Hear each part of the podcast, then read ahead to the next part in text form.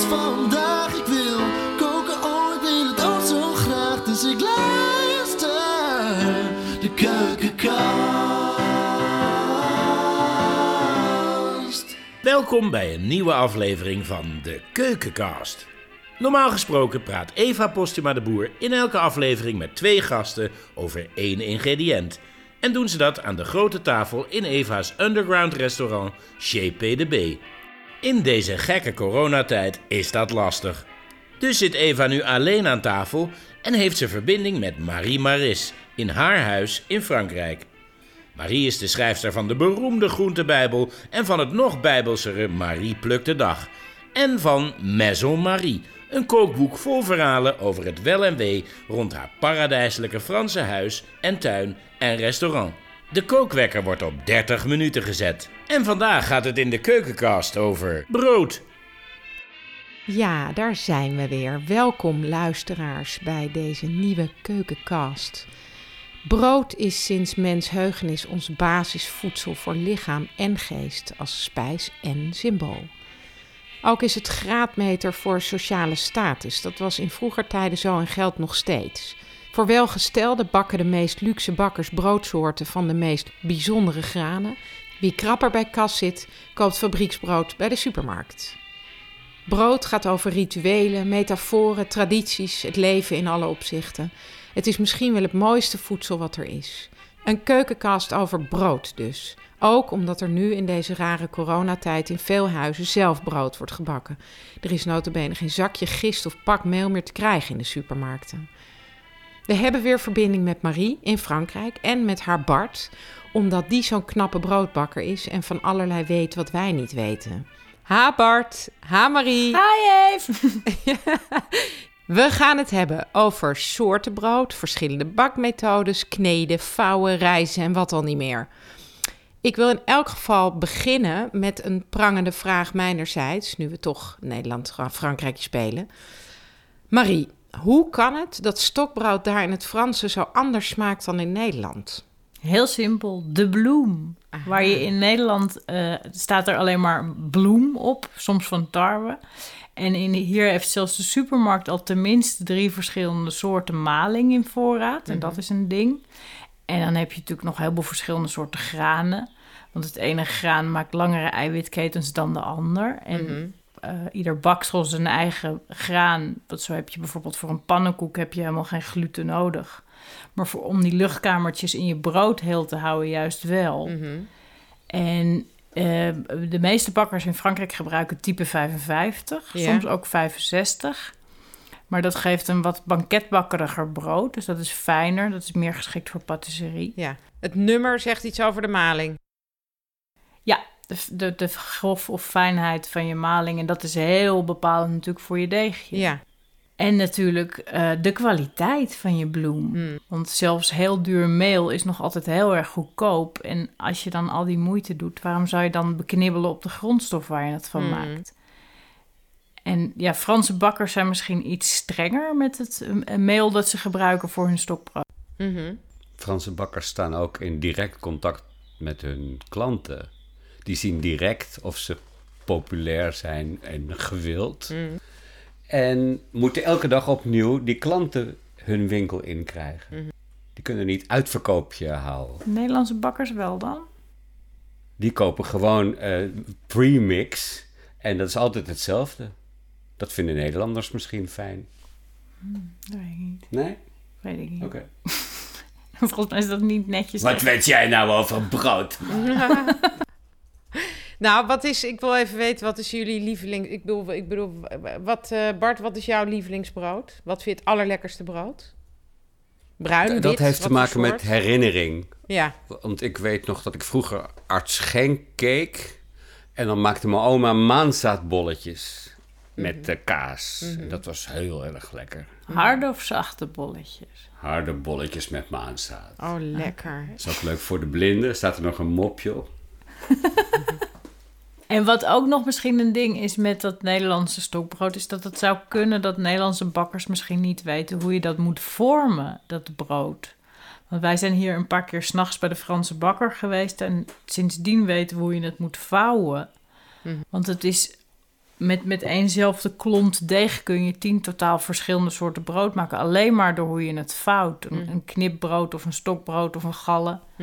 Dat is allemaal hetzelfde, maar door een andere vouwing krijg je een ander effect. Dus maar ja, het lijkt me dat ze het wel leren hoor, Maar op de je- je bakkerschool. hebt maar het je nu- zou het haast denken. Je hebt het nu over vouwen. Ik, ik, dacht dat het, ik dacht dat het over kneden ging. Wat is het, wat is het verschil? Nee, je, je maakt eerst je klont deeg. Ja. En dat, dat doe je inderdaad knedend. En dat laat je dan rijzen en dan ga je hem vormen. En in het geval van stokbrood maak je er dan een soort lange plak van. Mhm. En die eh, vouw je... De, eh, hoe zeg je dat nou? Hoe leg je het? Als je het niet kan uitbeelden. Eh, Een dan vouw je... envelopje maak je ervan. Ja, dan maak je een soort envelopje van, maar dan met open zijkanten. Mhm. En dat trek je dan heel zachtjes uit, zonder er luchtigheid eruit te trekken. En dat is hoe je een stokbrood vormt. Ja. Terwijl een blikbrood, dat hoef je eigenlijk alleen maar erin te leggen. Ja, Dan hoef je niet zo... te vouwen. Ja, Dat stort je in een blik. ja, bijna wel. Je moet het wel altijd goed dichtknijpen, zodat je lucht in je deegbal blijft. Ja. Als je het zo los erin kloddert, wordt het ook niks. Nee. Er moet altijd wat spanning op het deeg blijven staan. Ja. Marie, mis jij heel erg Nederlands bruinbrood daar in Frankrijk? Ja, ik, eh, ik ben een beetje verbolgen dat iedereen nu thuis brood bakt. Want je moet brood kopen bij de bakker, zeker nu. Maar ik doe het wel altijd, omdat ik ook heel graag iedere dag een bruine boterham wil. Dus we hebben altijd eh hartogmeel hier. Ja. Zodat ik fats- fatsoenlijke bruine boterham kan eten bij het ontbijt. Maar ik vind Alinson ook lekker. En ja, tuurlijk ben ik ook gek op knapperig stokbroodje. Mhm. En in Nederland zijn, springen altijd een gat in de lucht als we gallen mogen. Ja, een krokante gallen en zachte witte bolletjes vind ik ook heel erg lekker. En maanzetbolletjes en naan. En nou ja, ik vind geloof ik al het brood heel erg lekker. Maar gallen, dat is ook wel goed zelf te maken, toch? Ja, Nou, maar dat is dus ook heel erg een kwestie van vormen. Dat Dan maak vlecht je je. eigenlijk maak je. Ja, maar die, die vlechten, die moet je ook nog eerst een beetje zoals een stokbrood oprollen. Mhm. Anders krijg je niet, als je gallen uit elkaar trekt, dan heb je zo van die hele lange strengen, bij- bijna mozzarella-achtige Mhm. substantie heeft. Dat Mhm. komt ook door dat je het eerst die strengen hebt gevouwen. Rut H. kan dat goed in de Ja. Venenkamp. Eh, eh, mag- Rut H. Venenkamp. Ja. In Amsterdam is dat, mensen. Ah, Maar brood moet wel luchtkamertjes hebben, vind ik. mhm. Want dus gluten, roggebrood vind ik geen brood. Is Dat roggebrood glutenvrij? Ja, rogge heeft geen gluten. Mm. Dat is raar compact. Dat mag eigenlijk het predicaat brood Nee, hebben. een roggedinges. Ik vind heerlijk roggebrood. Vind jij het niet lekker? Ja, maar het is geen Ja. brood. Nee. Roggedinges. Roggedinges. Ik ben zelf heel erg dol op brioche. En ik ben al heel lang aan het eh, studeren op, de, op een goede receptuur. Want ehm, als ik heel eerlijk ben, vind ik tot nu toe... eh, eh, het supermarkt, de supermarkt brioche altijd lekkerder dan de ambachtelijk vervaardigde. Omdat daar zit altijd een soort zo'n zo'n gistsmaakje aan, wat ik er maar niet af krijg. En ook als ik het zelf bak, ontkom ik niet aan dat gistsmaakje. En ik vraag me af, misschien hebben jullie daar ideeën over hoe ik dat moet aanpakken. Nou ja, minder gist gebruiken. De tijd, tijd is En- het ding bij brood. Ja, Ja, want, maar, je kan minder gist. ja want maar brioche moet Als je heel langer- luchtig. Ja, maar als je hem heel lang laat rijzen, en dat is minstens 10 uur, Hm. dan heb je veel minder gist nodig. Mhm. En sowieso geldt dat voor eigenlijk voor al het deeg. Dat hoe langer je het laat rijpen, hoe betere smaak het ontwikkelt. Het brood wat wij hier in het restaurant serveren, dat staat tot het 24 uur. Zo. En ook mensen die dat niet weten, die, die proeven dat echt. Het, het, het is veel voller van smaak. En je hebt dus heel weinig gist nodig. Ook voor jouw brioche. Ik stel het- altijd voor dat eh, het brood de tijd moet hebben gehad om klaar te zijn met het gist opeten. Achter. Ja. Ja. Hm. Ja, want die, dat gisten houdt ook op op het moment eh, dat je gaat bakken. Dus als het dan nog niet helemaal opgegeten is, Mhm. dan proef je het nog, ja. Ja, En, en als je lang reist, heb je echt maar heel weinig gist nodig. ja. Het Het is wel grappig wat Bart zegt. Hè? Het gaat zo over herinnering. Want als ik, ik bedenk, ik zit nu te denken, waarom hou ik nou toch zo van dat brioche? Het komt omdat ik vroeger als kind bij een oud vrouwtje, Madame uh, Bailly in Frankrijk. eh, eh, ik ging altijd met mijn moeder mee naar dat vrouwtje want, om sla te halen. En dan kregen we koffie, café au lait, zo'n kom met veel meer melk dan koffie. En ik was kind, dus dan kreeg ik dat. En zo'n, dan scheurde ze zo'n stuk brioche af en dat doopte ik in die melkkoffie. Ja, dat was gewoon taart. Dat was gewoon een taartje. Zo ontzettend lekker. Dat is in jouw reptiele breintje geëtst. Ja. Ja. Ja, grappig is dat, hè? Zo herinneren, over brood gesproken. Ook iedereen die de oorlog heeft meegemaakt. Dat, eh, witte dat Zweedse wittebrood. Dat wat uit de hemel alleen maar kwam. geïmporteerd meel blijkt te zijn. Oh ja? Was Maar dat, dat- was dat dat, melkbrood of niet? Ja, maar dat hebben die bakkers in Nederland gewoon gemaakt. Mensen zijn ervan overtuigd dat ze dat uit de hemel hebben zien vallen, dat brood. dat dat gedropt werd, maar dat is helemaal niet waar. Gewoon zakken mee. Ja, en dat het lekker was, dat kan je je voorstellen na een jaar of vijf. Ja, ja. Van boterhammen met... eh, Nee, geen boterhammen. Surrogaat hagelslag Nee, maar eigenlijk al het eten heeft zo'n ding. Ja. En wat is jouw lievelingsbrood? Nou, Ja, ik, dat brioche. ik van denk wel Door mevrouw. al gewo- van gewoon... Ja, ik, het, het- toch wel goed bruin. Het moet wel goed bruin zijn. Maar ik, vind, ik, ik hou wel van een beetje nattig. Ik vind dat Alinson wel lekker daardoor. Dat heeft iets nattigs. En dan met oude Ja. kaas. Dat is, dat vind... En weet je wat ik ook heel erg lekker vind? Oberlander. De dubbel gebakken van Hartog. Wat, wat? Oberlander. Kennen jullie dat nog? Dat was, Oh ja? dat was eigenlijk het eerste zuurdesembrood wat we kenden in Ja. Nederland, Ja. hè? En een beetje zo dun, dun Ja, plakje ja, is dat, toch? Ja, ja. Ovaal. Zo'n ovale, dunne boterham. Oh, ogenblikje. Er staat een een of andere idioot voor de deur. Oh, er staat een Fransman. We moeten de uitzending boer. even onderbreken. Oh, Marie, laten wij dan eventjes, terwijl Bart de boer open doet, het hebben over... Jij had beloofd dat je een recept zou uitzoeken. Iets zou... Of is Bart meer van de recepten? Als het op brood... Nee, Bart is meer eigenlijk van het basisbrood. Brood zonder gelul. Als er brood met smaakjes moet komen, dan is dat mijn afdeling. Ik hou heel erg van kruidenbrood en knoflookbrood. En, maar dat vindt hij allemaal stom. En, en heb jij een soort basisdeeg voor dat soort eh, feestbrood? Ja, dat is echt gewoon een, een wit broodje, niks geks aan. Mhm. Dat is eh, je hebt 500 gram bloem, 300 gram water, eh 20 gram, nee, 10 gram zout en een, een knikkertje gist. That's Mhm. it. Mhm. En dan het liefst, en dat geldt eigenlijk ook voor alle deeg, het een half uurtje laten autoleasen. Dus dan doe je alleen je bloem en je water. Bart doet iets Ik, ik hoor een beetje te weinig zout en een beetje te kort autoliseren. Een half uur is wel genoeg. Ja, een uur lekker. Ja, mag ook. Maar een half uur à een uur utiliseren. Dat wil zeggen dat je alleen je bloem en je water door elkaar heen mengt. En dat laat staan. En als je dan er na een half uur à een uur naar gaat kijken... Ja. dan zie je ook dat het al helemaal aan is. Het is al helemaal aan het leven.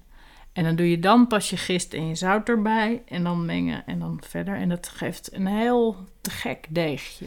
En, Met ehm, heel veel meer smaak. en gebruik jij echte gist of poeder? Maakt niet uit. Hirondel, verse gist. Ja, we meestal hebben we verse gist, maar als dat er niet is, nemen we droge gist. Oké, dat is niet... eh, de- de- van het een is veel beter dan het ander. Je moet eigenlijk echt... Nee, ik vind verse handiger en lekkerder, maar pff, nee, volgens mij maakt niet zoveel uit, denk ik. Nee, nee. Maar nu hebben we het nog over het Dan recept. heb jij een soort basisdeeg en daar, en, en daar maak je verschillende soorten brood van.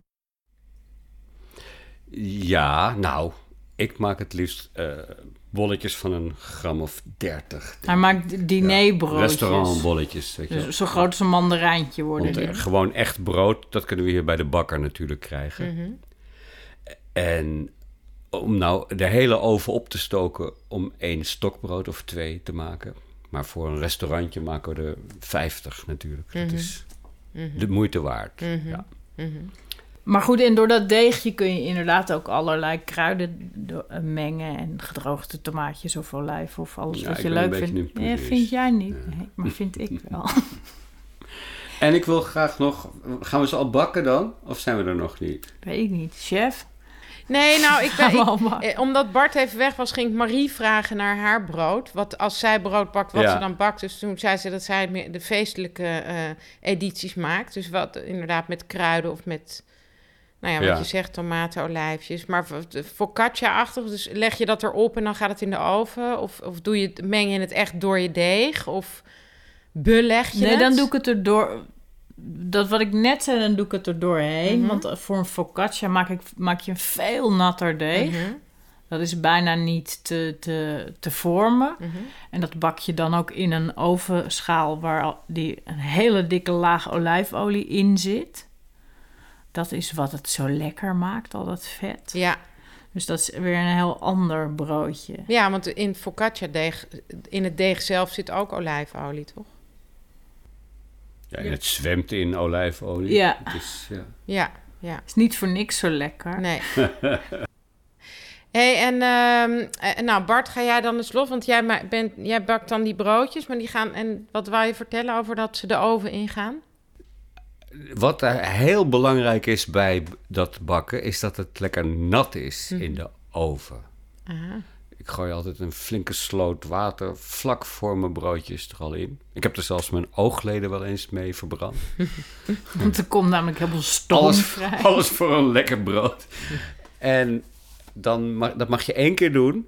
Mhm. En dan moet je het even laten gaan, anders dan wordt het grauw. Hmm. En als je het in één klap doet en je de oven dicht doet, dan krijg je dat mooie goudgele maillard eh, bruin. Ja. Wat heb jij een schitterende mooie maillard bruine kop. Maar jaar is de reactie als je bakt, hè?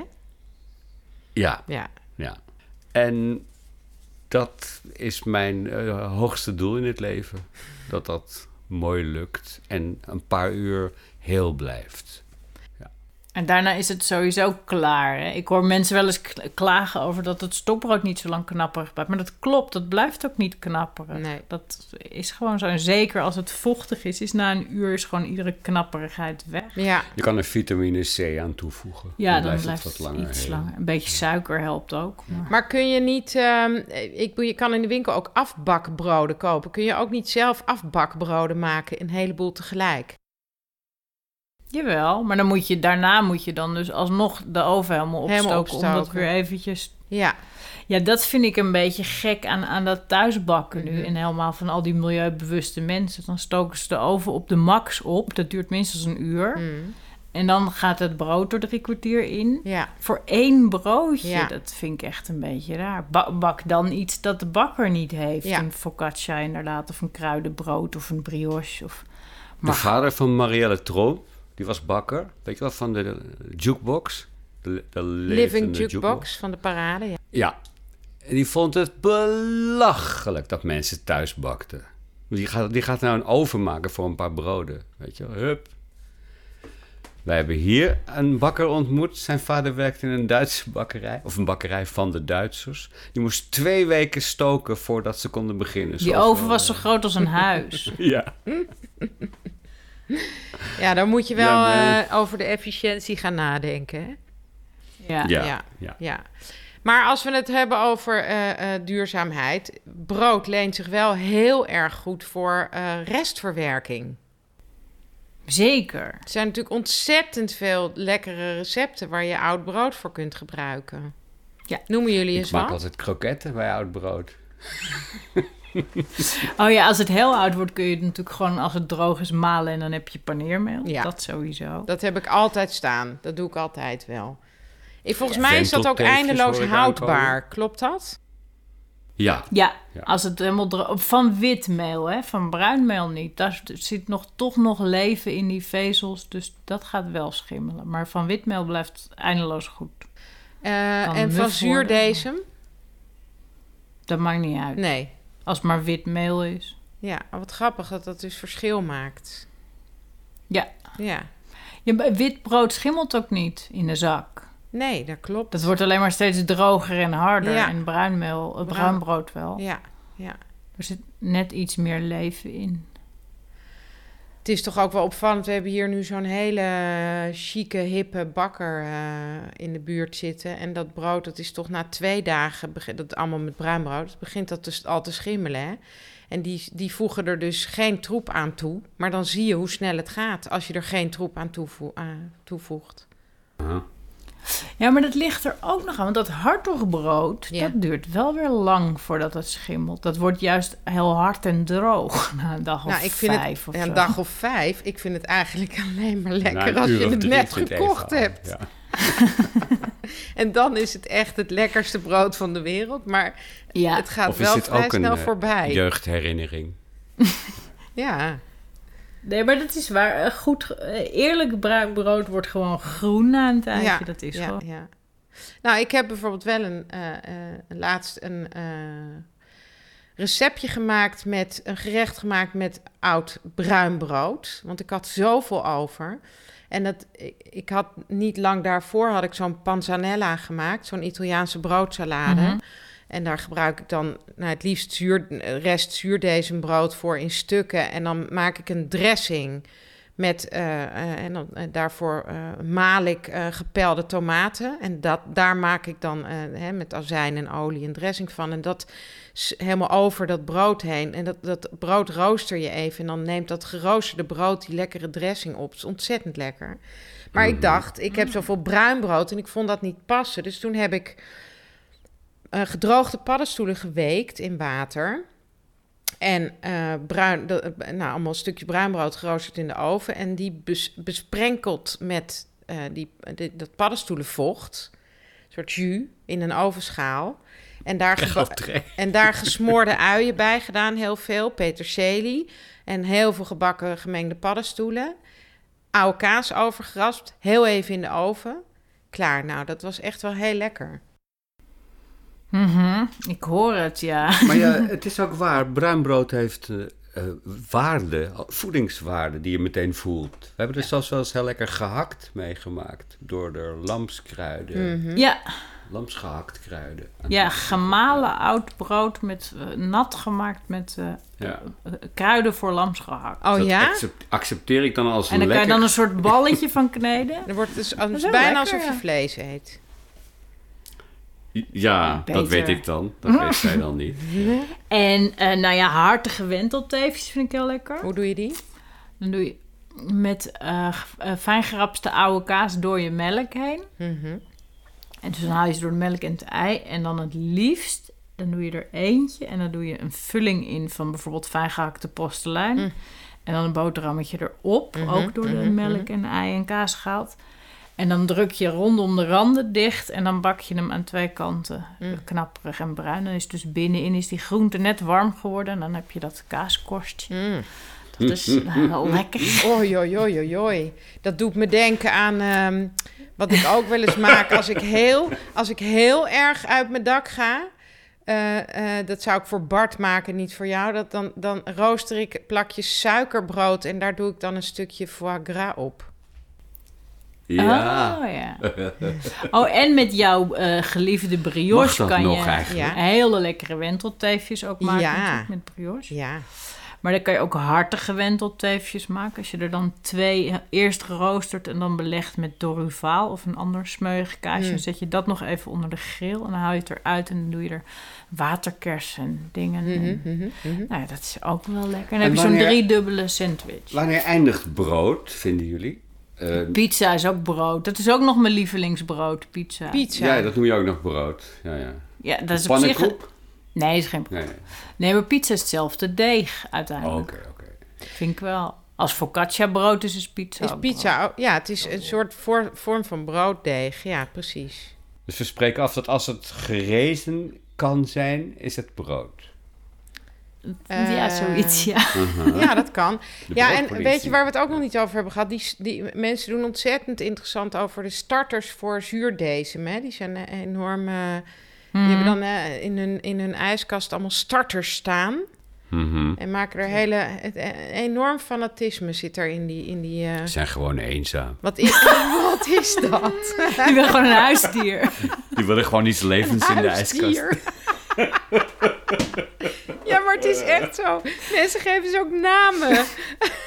Mensen hebben behoefte, we hebben gewoon behoefte aan, aan waarheid en, en eerlijkheid die we hebben verloren onderweg. Nee, maar ik heb het idee dat het heel ingewikkeld is en dat, het dus, dat je er een hele erge studie van moet maken om daarmee...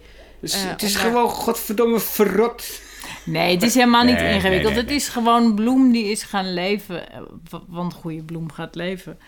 Maar het is voornamelijk omdat heel veel mensen denken dat gist heel slecht voor je is. En dan zou deze beter zijn. Maar op zich, het zijn allemaal scheetjes van bacteriën. Of dat Maar nou... gisteren hebben we gezien eh, op de Netflix dat je het ook met vagina gist kan Ach, gadverdamme, ja. Maar er is toch wel een verschil in smaak, smaakbeleving? Ja, zeker. Dat valt Dat- mee. dat laatste brood en meer een in vis. is toch een totaal ander verhaal? Nee, heel mee. veel stokbrood hier is gewoon van deze, zonder dat je dat proeft. Oh ja? Ja, bij de Franse bakker is het veel normaler, ja. En eh, wa- waar wij aan denken bij zuurdesem is dat ouderwetse Duitse brood. Dat inderdaad Oberlander. Uitgesproken, ja, dat smaakt echt heel zuur. Maar Ja. als je zuurdesem op een normale eh, dosering gebruikt, dan proef je het eigenlijk helemaal niet het verschil. Mm. Blijft toch wel heel lang goed Oberländer, toch? Ja. ja, dat blijft heel lang goed. Maar dat komt ook omdat het altijd uit fabrieken komt, hè? Volgens mij. Tenminste, zoals wij het Oh, maar het kochten. heeft wel dat mooie kringeltje Ja, op de, de korst. ja Prachtig. precies, dat. Ja. Ja, en, En dat dan oh, met eh, zo'n Emmental-achtig spul. Oeh, lekker. pindakaas. Oh, ik heb nog een restje. Een restjesrecept. Oh, als doe, je die doe. Als je oud stokbrood hebt, Mm. Dat, eh, dat deed mijn grootmoeder altijd. Die maakte er dan een bodem voor een overschotel mee. Dan sneed ze het in de lengte open, dat je de, de korstkant onderin een ingeoliede overschotel. En dan heb je een soort heel makkelijk deegje. Oh ja. Ook handy. En dan? Wordt, wordt dubbel knapperig. En daar doe je, de, weet ik veel, een kiesmengsel of een tomatenmengsel of anything. Maar het geeft een heel fijn Ja, bodempje. ja, dat snap ik wel. Ja. En jij, Bart, weet jij nog restjesrecepten? Want jij maakt dan al het brood en er blijft er natuurlijk ook van over. Het eet hij gewoon al op. Restjes. Is, als, als je iets overhoudt. Nee, dat ken ik niet. Dupin. Dupin. Oh, ik moet nog wel even zeggen, als de mensen dan toch zo bij de hand zijn om thuis bruin brood te gaan bakken. Mm. Hoi, hoi. Dat, nee, maar dat ehm, het minimaal acht of tien uur moet reizen. Want Mm. anders dan voert het juist vitamine af. Daar heeft eh Dini Schout een keer een heel stuk over geschreven. Mm. Want als het, dat, ze hadden ontdekt dat al die kindjes van de natuurwinkel mensen... die waren allemaal eh, ondervoed. Terwijl die aten iedere dag groenten en dingen. Maar als dat brood tekort gerezen heeft... bruin brood geldt het alleen voor... Hè, dan voert het juist vitamines af. En als het langer dan 10 uur heeft gerezen... dan zet die vitine zich om in vetine of net andersom. Mm. En dan is het wel oké. Aha. Maar je moet dus lang gerezen bruin brood. Wat ook weer een pleidooi voor de bakker is tegen fabrieksbrood. Want fabrieksbrood rijst meestal maar heel kort. Ja.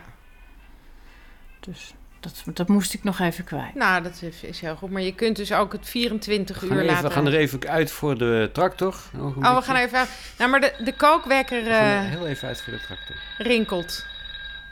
Tegelijk Oh. met de tractor. Dat is ook wat. Ja, jongens.